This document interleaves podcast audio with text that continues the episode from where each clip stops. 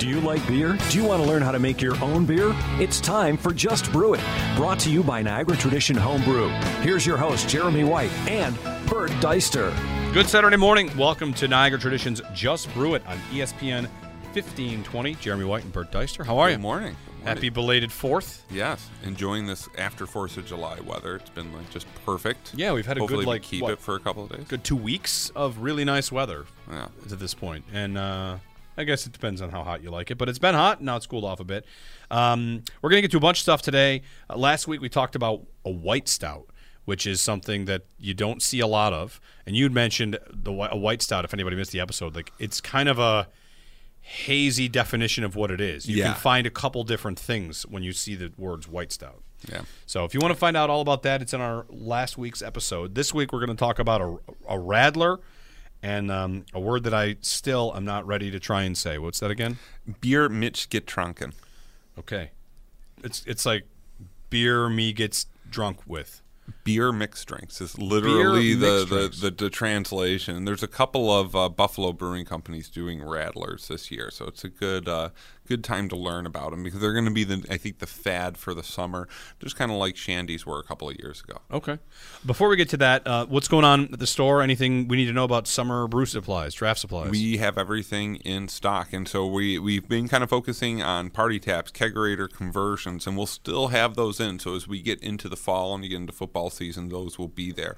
Um, high protein, you know, or propane BTU burners, wort chillers, pots, all those things. But we're also starting to see a good push on fruit presses, uh, straining bags, large fermenter, and those people starting to do fruit wine because with all the heat that we've had, a lot of fruit is ready early. So we'll talk a little bit about fruit making or fruit wine making uh, a little bit in the uh, the second half of the program. But so we have all your draft stuff still. We have all your big all grain brewing stuff, but we're starting to up our stock already on some of those end of summer items just because it's kind of getting that way and uh, fruit is ripening and people are starting to make that kind of wine. So we have that stuff in as well. And if you're looking to bottle up stuff from last year on your wine, we have big stocks of bottles and you know stabilizers, corks ready to go. okay. Keg line cleaning kits. We have those. Those have been popular. So a lot of people, if you've left it, you know, and you, you tried to, especially coming into the holiday weekend, um, a lot of people were coming in grabbing those because they hadn't touched their, you know, kegerator in about six months.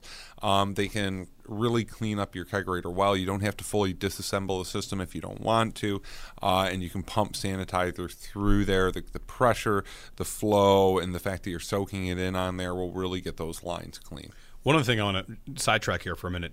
The Taste of Buffalo is this weekend, Mm-hmm. and following up, we knew about the homebrew competition, which the winner got an entry into the Taste of Buffalo. So, Yeah. um, congratulations to the winner. I think it was a it's a Heller beer that, that ultimately won. I think it was a Keller. Keller, Keller, I'm sorry, Keller, Keller. I'm Keller. thinking Helles and Keller. I'm mi- mixing them up. A Keller beer that that won the competition, and if you want, if you were in that competition, if you want to see what won it, it is uh, you can go try it. And I also noticed that so State Fair does the same thing as well. So you can enter into a competition, uh, and if you win, your uh, beer will be the official beer of the State Fair and served on draft. The other thing that's cool, Flying Bison has a limited release of bottles. I know it's at select locations of that too. So if you don't know if you're going to make it to the fair, if you want to try some of the beer, you can get it ahead of time. They've already made it. If I brewed a beer and won a competition and it was like featured at the state fair or Taste of Buffalo, I would just go there in the beer tent. I would be drinking the beer, and anytime I saw someone else drinking it, I would say, "What do you think? You like it?" Like, Yeah. I, I made it. That'd be a long hot day. Right. By like the sixth or seventh beer, I might be a little bit uh, punchy. But anyway, that, that's something cool that's going on this weekend. If you did want to follow up on that con- on that uh, brew competition, if you were in on that.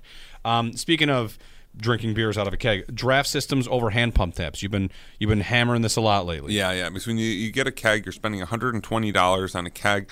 We sell simple CO2 systems for under $150. Um, we got a couple of different options. So if you're trying to just push out your beer so that it keeps week for week, so you don't buy a keg. Um, you know, buy a hand tap for sixty dollars, anyways, and then after you know night one of drinking, it starts to go off. Um, get a CO2 system. Um, it's going to keep your beer for the long term, and you're not going to have that stale keg the next day. Um, so it's a little bit more money, but no pumping, no stale beer. Uh, and this is a not anything disposable. It's something you'll use season to season. the Keg King Brewing Controller. has been very popular. Yeah, in this. given the You- temperatures? Oh yeah, oh yeah, and great reviews from it. Easy to program, easy to control, um, good display. Uh, it's been really popular, and so it makes a big difference for a lot of home brewers uh, when you can actually keep your fermentations cold. Okay. So let's get to this Radler. Yeah, I'm excited about this. So You're we, saying that like local breweries are starting to make radlers. Yes, and, and they become uh, really popular in a national scene. And I think we're all really familiar with the English shandy, the kind of uh, you know beverage that's a mix of light beer and lemon lime soda. And this became popular actually in the early 1900s. And at about the same time, the Germans had their own equivalent that they would call the radler. Um, Radler in German means cyclist, and, and the, the kind of legend goes that these were a creation of a small uh, pub outside of Munich, uh, Germany, to draw in kind of cyclists who were, you know, cycling on hot afternoons and have a nice, refreshing. Uh, uh, beverage for them. Uh, and the original name is actually, I think, Radler Mass of the original beer, which means cyclist leader, meaning like here's your leader of beer to keep you moving, you know what I mean, on your bike. Um, and they became quite popular. Um, it's fairly easy. It's very simple to the, the shandy. You're doing a two to one mix of beer to soda, um, but unlike the English who just use a lemon lime soda, they would usually use a grapefruit uh, soda or extract mixed with Pilsner or Hefeweizen. Um, so while the English would use a bitter, which would be just slightly sweet, and add a little bit of like a carbonated soda to give it a little bit more effervescence and even a little bit more sweetness, um, you could imagine when you're mixing like you know grapefruit with an already you know kind of banana strong Hefeweizen, that you're going to get a pretty fruity, pretty interesting, we'll say, drink. Now, full disclosure, I've never actually made one myself. I think I've had a can before of Radler, but I've never actually made one. Um, but I would encourage people to go ahead and make their own, pick their favorite beer, add some grapefruit soda to it. Um, there's a couple coming out. 12 Gates is going to have one. Uh, so will Thin Man, and uh, 5 and 20 in Westfield will also have a Radler this summer. So, So- they're going to be around. You'll be able to try them. And it's something that maybe even a bar would mix up for you. You know, if they have grapefruit soda around You at just- the uh, at the bar, You order a a light beer, a, a, a, a, a Pilsner, Hefeweizen, okay, or something like that. and toss in grapefruit soda. yeah, Like now for a shandy, so this is just a shandy, but instead of lemonade is lemon lemonade- lime. lemon and lime. You see, well, the lemonade is more of a U.S. thing, and actually, the Germans would have put lemonade more into theirs. And I think originally it was carbonated, you know, sweetened lemonade that was used. Um, but a very like kind of like weak version, and the lemon lime soda quickly uh, became more popular. Um, but yeah, they would use grapefruit extracts or grapefruit sodas to mix in with the Pilsner and Hefeweizen. So you would usually suggest pouring in the, the fruit juice first and then putting in, again, that two parts of beer on top of it. And now they do more than just grapefruit soda and pilsners. And like we were talking about at the beginning, there's this whole kind of like art form or classification of drinks there. Whereas in the U.S., we don't usually see beer used much in mixed drinks unless it's a novelty. And if you want to go online, there's a whole list of very popular beer mixed drink. So if you have a wheat beer and cola, it's a Weizen cola. Pilsner and cola, one of the most popular ones, is called a diesel. Um, another, there's tons of these. I'm just kind of picked out a couple. Uh, a Schwarz beer and a champagne, so a lot higher in there, is called a Bismarck. Um, and obviously, we all know of the Jaeger bomb. Which is, you know, uh, Jägermeister and uh, beer, but they will also, I think there's something called a Turbo Jager where they mix Red Bull in, so you have a three part Wow. beer mixed drink. I mean, normally I would not be encouraging this kind of stuff, but with how hot it's been, Sure, you yeah. need to stay hydrated. You might have some bigger beers in the basement that are kind of maybe you have, you know, like a Dunkelweizen that's sitting around in the basement and really hasn't been going that well in this 90 degree weather. Well, why don't you pull it out and mix it with some, you know, grapefruit soda and give that a try? So it even a- might bring life back into bigger beers that Yeah. are just sitting into the cellar right Even now. a dark beer like that, you're saying you could put You in. could do it absolutely, absolutely. You can get you could get creative with it. You mean, um, I could see like imperial stout for you and like cream ale. You know what I mean, or like you know, uh, or Like- I'm not cream ale the beer, but cream ale the the soda, like cream soda. okay. Yeah, or something So like that. So toss cream soda into an imperial stout. Yeah, I'm listening. Why not? I, I mean, I, if I'm you got listening. bottles around, Yeah, you, right. you can try it. We'll lighten out. If it doesn't work out, just use half the bottle and then drink the other half straight. But oh. in this heat, I think these are going to be really, Yeah. you know, popular in these kind of like beer mixed drinks, just to kind of add some effervescence to it. Yeah, add some, it- it- you're- you know, lightness and pop. You're offsetting any of the malts really. Like it's all going to be much, much, not like watered down, but sure. So all right, this is- after after reading about this online, I think I'm gonna try to head to my local grocery store and pick up a bunch of little mini six pack cans to try mixing into with some of the beers in my basement. yeah, and this is beer Mischig Trunk, Beer Mitch Get Tronken. beer Mischig Tranken. think I'm pronouncing that right. I mean, I who knows? So for radlers, if you wanted to make a radler, it's the same as making a shandy, where you make the beer. Yeah, and then make you, a beer. You just make a Yeah. beer. And now commercially, you see it done a lot of times the other way, um, where they, they make like kind of the, the beer and the soda all in one. But I can tell you, I, I think the especially as a home brewer who's tried to do like Shandy's both, you know, brewed and then mixing them, the post mix is always a little bit better. And, and the reason I feel like that is is because you have that higher carbonation, um, and you have that sugar content of the soda. Uh, whereas if you brew it in there, it usually ends up a little bit drier, or you find yourself using like an artificial sugar to try to sweeten it back up. When you mix lemonade, when you mix lemon lime soda or grape- grapefruit soda with an already fermented, you know, already conditioned beer, I think the effect is a little bit better. All right. Beer Mischig That's the closest I've been yet Yeah, that's pretty good. it. And the radler is a version of that, is what we're saying. Yes. Okay. Yeah. So radlers you're going to see around here. The other stuff you might have to try yourself. Make your own. Make your own. All right. Uh, we're going to break in. We want to talk about fruit wine on the other side. Yep. All right. That season. Make your own. Right. Exactly. Exactly. It- when you say fruit wine, does that include sangria? Is that is that different? Uh, Sangria is its own kind of Right. Thing. Sang- it's also sangria is more of a punch. yeah. Yeah. Okay. It's like adult fruit punch. it's very tasty. Yeah. All right. Making fruit wine. That's up next here on Niagara Traditions. Just brew it. Jeremy White here for Niagara Tradition Home Brewing Supplies. You're listening to Just Brew It, which means either you homebrew or you're thinking about it. Wherever you are in the process, Niagara Tradition Homebrew is your source for everything homebrewing. Do what I did, get a starter kit, and you'll be well on your way. Niagara Tradition will be there to answer your questions, give you advice, and as I try to become a more seasoned brewer, I know I can count on Niagara Tradition to be there with the supplies and the advice I need. Niagara Tradition Home Brewing Supply 1296 Sheridan Drive, near Military, in Tonawanda. Open Monday through Friday, 11 to 7, Saturdays, 10 to 4, and 24 7 at nthomebrew.com. Niagara Tradition Homebrew. Pay them a visit, and remember to just brew it.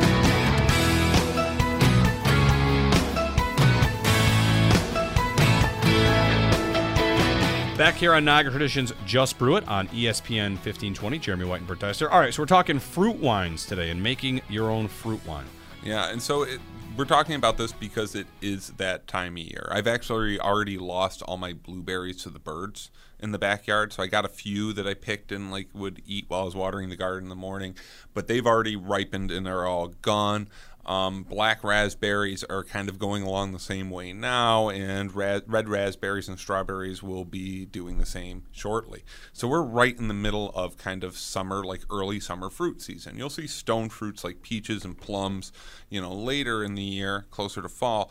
But right now is the time for most like kind of smaller berries. Again, strawberries, blueberries, um, blackberries, raspberries are all coming into season, and some of them are actually kind of coming a little bit out.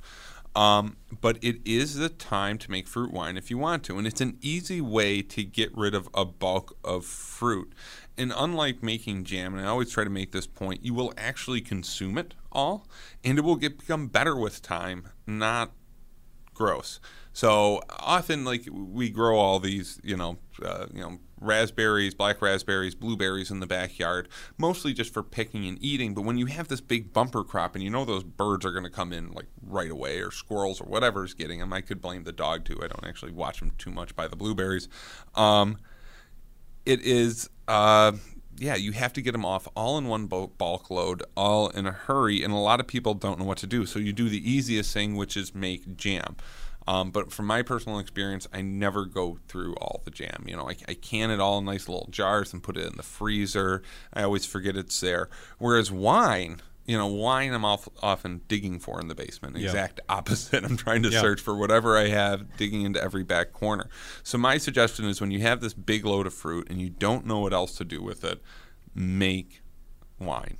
Now, first, what you want to do is collect as much as possible because you're always surprised at how much fruit you need per batch of wine. We're talking about at least like, you know, it's for a lot of like berries, like strawberries, you want like 8, 12 pounds per gallon if you can of like when you're holding the whole fruit and you haven't crushed it pressed it or anything like that you could be using as much as like 8 to 12 pounds per gallon. So that's a lot. Um, so uh, you don't want to sign up for making you know five gallons of strawberry wine unless you got a cheap or free source of strawberries. You know what I mean? We do sell plenty of concentrates, which will be a lot cheaper than just walking into Tops and you know trying to buy like 50 pounds of strawberries or something like that, which is just not going to happen. But if you do have that source, again, you're going to want to make wine out of it because it's a way to get rid of a lot of fruit. So collect as much as possible because if you need to make uh, the batch a little bit bigger, water and sugar will be easy to come by later. More fresh fruit will be harder. So try to get as much as possible. And the first thing that you want to do is wash the fruit with warm water, just usually spraying it, you know, in a colander in the sink, kind of let it drip dry, trying to get off any dirt, bugs, you know what I mean, uh, you know, fuzz or pollen that's, you know, drifted by. And at this point, you could actually freeze it you know, pretty much indefinitely uh, to hold on to use for beer or wine later. So if you don't know what when you're going to have the time particularly to do this and you have the extra room in the freezer you can take all that fruit off gently wash it now and then freeze it so that you know in the fall when the temperatures get a little bit cooler and you don't mind spending as much time um, you know, in the basement, you know, with fruit, and the fruit flies aren't as bad, and the wasps have, you know, finally, and yellow jackets have gone away in the colder nights. You can put it away and save it for another night. And I just want to get at least that far. So if everybody's listening, you can tune out now, tune back into the show in six months, you know, procrastinate. But you at least want to wash it and then freeze it now. This doesn't do anything to pasteurize it. You're going to have to do that later, and you'll have to process it a little bit when you get it out. But you can make, you know, fruit wine, fruit beers off of frozen fruit. So if you don't know what else to do with it, get to it before the birds, unlike me, and put it in the freezer. All right, so once you have all this fruit, you need to start processing, and you're going to need a small stainless steel pot or bucket to crush it in, uh, and you're going to want to pulverize the living hell out of it. The more you crush it, the more tannins, the more flavor, and the more sugar you're going to get out of it. So crush it. I usually use a potato masher and really go to town on it. Um, then you do have to sanitize it. So we talked about this uh, a little bit earlier in the summer and the spring we were talking about making fruit beers um, you can sanitize it with heat or with sulfites. Now sanitizing with heat is definitely easier. You just bring it up to 170 try to keep it below 180 hold it there for at least 20 minutes and cool it down. Um, but that will change the flavor a little bit and it may make it a little bit cloudy. So a lot of people choose to do the sulfites. So you might have like a little bit of water and say you know um, like a gallon and a half of crushed fruit, you'd want to take enough for like a gallon and a half of liquid and treat it. Now you let it sit there for 48 hours before adding the yeast. And what the sulfite's going to do is it's going to grab oxygen. It's going to remove oxygen from the fruit so it doesn't oxidize. And it's going to create sulfur dioxide gas, which is going to kill any bacteria, which will prevent it going to vinegar later on in the process. So you definitely want to do something to kind of pasteurize it, whether that's sulfites or that heat, you're going to have to do something. Now you can start adding water and sugar to get to a desired volume and a desired A by BV. Um, so you will need a hydrometer. I would suggest going in the 10 to 12 range because that kind of makes um, a better wine. If you go really high on the alcohol and, and you're trying to make a brandy, it can often come off you know, phenolic, you know, sickly sweet and a bit boozy. So I would suggest making something in the 10 to 12 range. If you want to boost up some of the batch later, you can always add like a very neutral alcohol when you're bottling. So you can kind of fortify it. You could even back sweeten that, you know, portion of the batch even a little bit more to try to make, you know, a little bit different of a beverage. So you can have some kind of like, you know, strawberry liqueur and some kind of light refreshing um, strawberry wine out of the same you know batch of strawberries. Now, I'm not going to get into the full details necessarily of fermentation because this is a home brewing show and the winemaking is fairly easy and the fermentation is going to be fairly close to what you see. You're going to spend, you know, about less than three weeks, anywhere from two to three weeks, um, inside. Uh, you know your primary fermentation you're going to move it after it's done com- uh, completing fermentation into a secondary. You're going to wait for all the, everything to drop that will drop.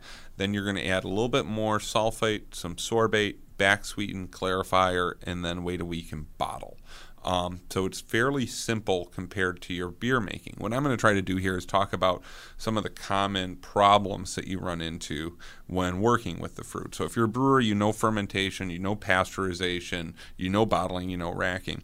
Um, but working with the whole fruit can be intimidating first thing I would suggest when you're pouring the fruit into the fermenter, use a very large straining bag. Um, because when you use a very large straining bag and you put it around the bucket, kind of like a like you would a trash bag into a trash can, when all this kind of sloppy mess goes in there and everything's said and done after, say, you want to pull the skins and pull the fruit after two weeks, you can just lift out the bag and wring it all out. There's no more like pouring the bucket through strainers or trying to get somebody to hold one of these straining bags over a second bucket, um, or you can try to get away without using a press. And if you're getting cheap fruit, not having a press will really only affect your efficiency, so you can definitely do this without. Um, the other big question, I think one of the big uh, kind of intimidating factors for brewers going to make wine, is the worry of acid being out of balance. Um, and this is can be an issue, and, and depending on the fruit, generally you're going to be a little bit high or low. But even if you're a little bit high or low, one, you don't need to invest in a massive acid test kit. You'll be able to taste it. Either the wine will be kind of muted um, and and not really have uh, you know good side of the tongue flavor, and you know really won't the bittering uh, aspects of it won't come out, that means you're usually pretty acid low. If you're acid high, it's sharp, it's astringent, it hmm. burns the side of your tongue, so it comes off very bitter. Um, and it will be very obvious if you're well outside an appropriate range. You, if you're going to start making wine, you do not need to go get an acid test kit per se. If you taste something and you're having problems, now is the time to look at you know something simple um, you know, pH papers or something like that to see if you're in a range. Generally, there's some things you can do to kind of prevent some of these problems from low acid too. Um, so often, if you're making, say, you know, blueberry wine, blackberry wine, you might be a bit low on the acid, and you'll see a lot of home recipes, and I do like this. Have you add sliced lemons to prevent oxidation? So if your acid are, is low, um, what will happen is that those acids usually take away the oxygen before it can get to the tannins. And if you don't have enough acid it will oxygen will hit your tannins. So what is a beautiful red wine slowly starts to become kind of brownish or amber in color.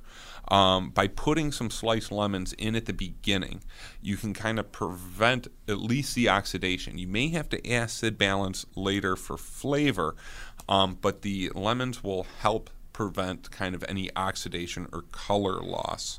Um, if you have kind of a very sharp wine and you have high acid, you can get acid reduction powder, but you can also add a little bit of water to it too. And you can take off a sample and try this. Try a little bit of acid reduction power, try a little bit of sweetening, and then just try watering it down because often or not, you've ended up a little bit high in the sugar, about 16%.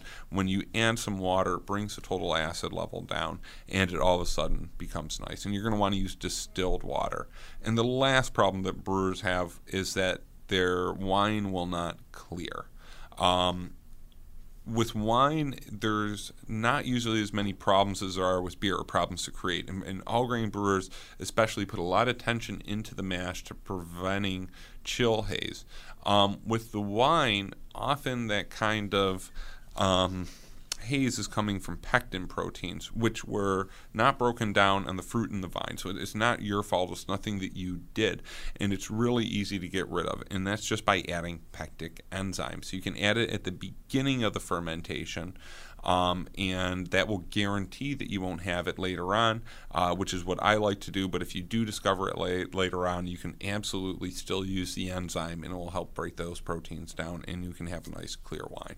So I just always want to. uh, kind of get a lot of brewers into winemaking because it is fairly easy. It is kind of that kind of think outside the box. Um, and a lot of the kind of lessons and flavors learned will you know work well for homebrewing, especially if you're starting to try to get into you know Belgian beers that use very high amounts of fruit. Um, it's nice to play around with a couple of one gallon batches of wine just to get yourself in the idea of processing the fruit, and the fruit wines are fun kind of thing to play around with with summer. Wine yeast generally like to ferment a lot warmer than beer yeast, um, and you're usually doing these in one gallon. And they don't require any heat. You can heat to pasteurize it, but you don't have to. So if it's the middle of the summer, you have all your beer set aside, you're looking for something to do, try a one gallon batch of fruit wine. Um, again, there's no heat. There won't be a ton of mess in the one gallon at least. Um, and you can always freeze the fruit to kind of put it off to later if you want to. All right. Making a fruit wine. I can't say I've ever had. I'm trying to think if I've ever had a, a fruit wine that's not grapes. Yeah. It's it's it's one of it's the I've had an thing- apple wine. I can tell you that. Yeah, the, the apple wine p- perry you often find really good ones.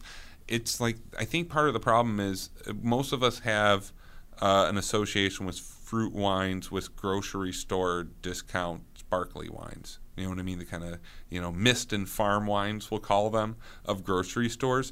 But there are a lot of very nice made, uh, especially you know to enjoy during the summer, fruit wines that are made more like traditional vinifera. Uh, you do see some local ones. You will have to go to a better wine store to find some true fruit wines, and you often find them more in the sake section.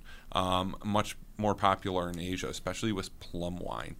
Um, so give it a try. It is the season. If you're stocked up on beer, if you don't want to be sitting around a hot kettle, this is a nice fermentation project that you won't need any extra equipment for. All right. Stay cool out there this weekend. We'll be back next week on Niagara Traditions Just Brew It on ESPN 1520.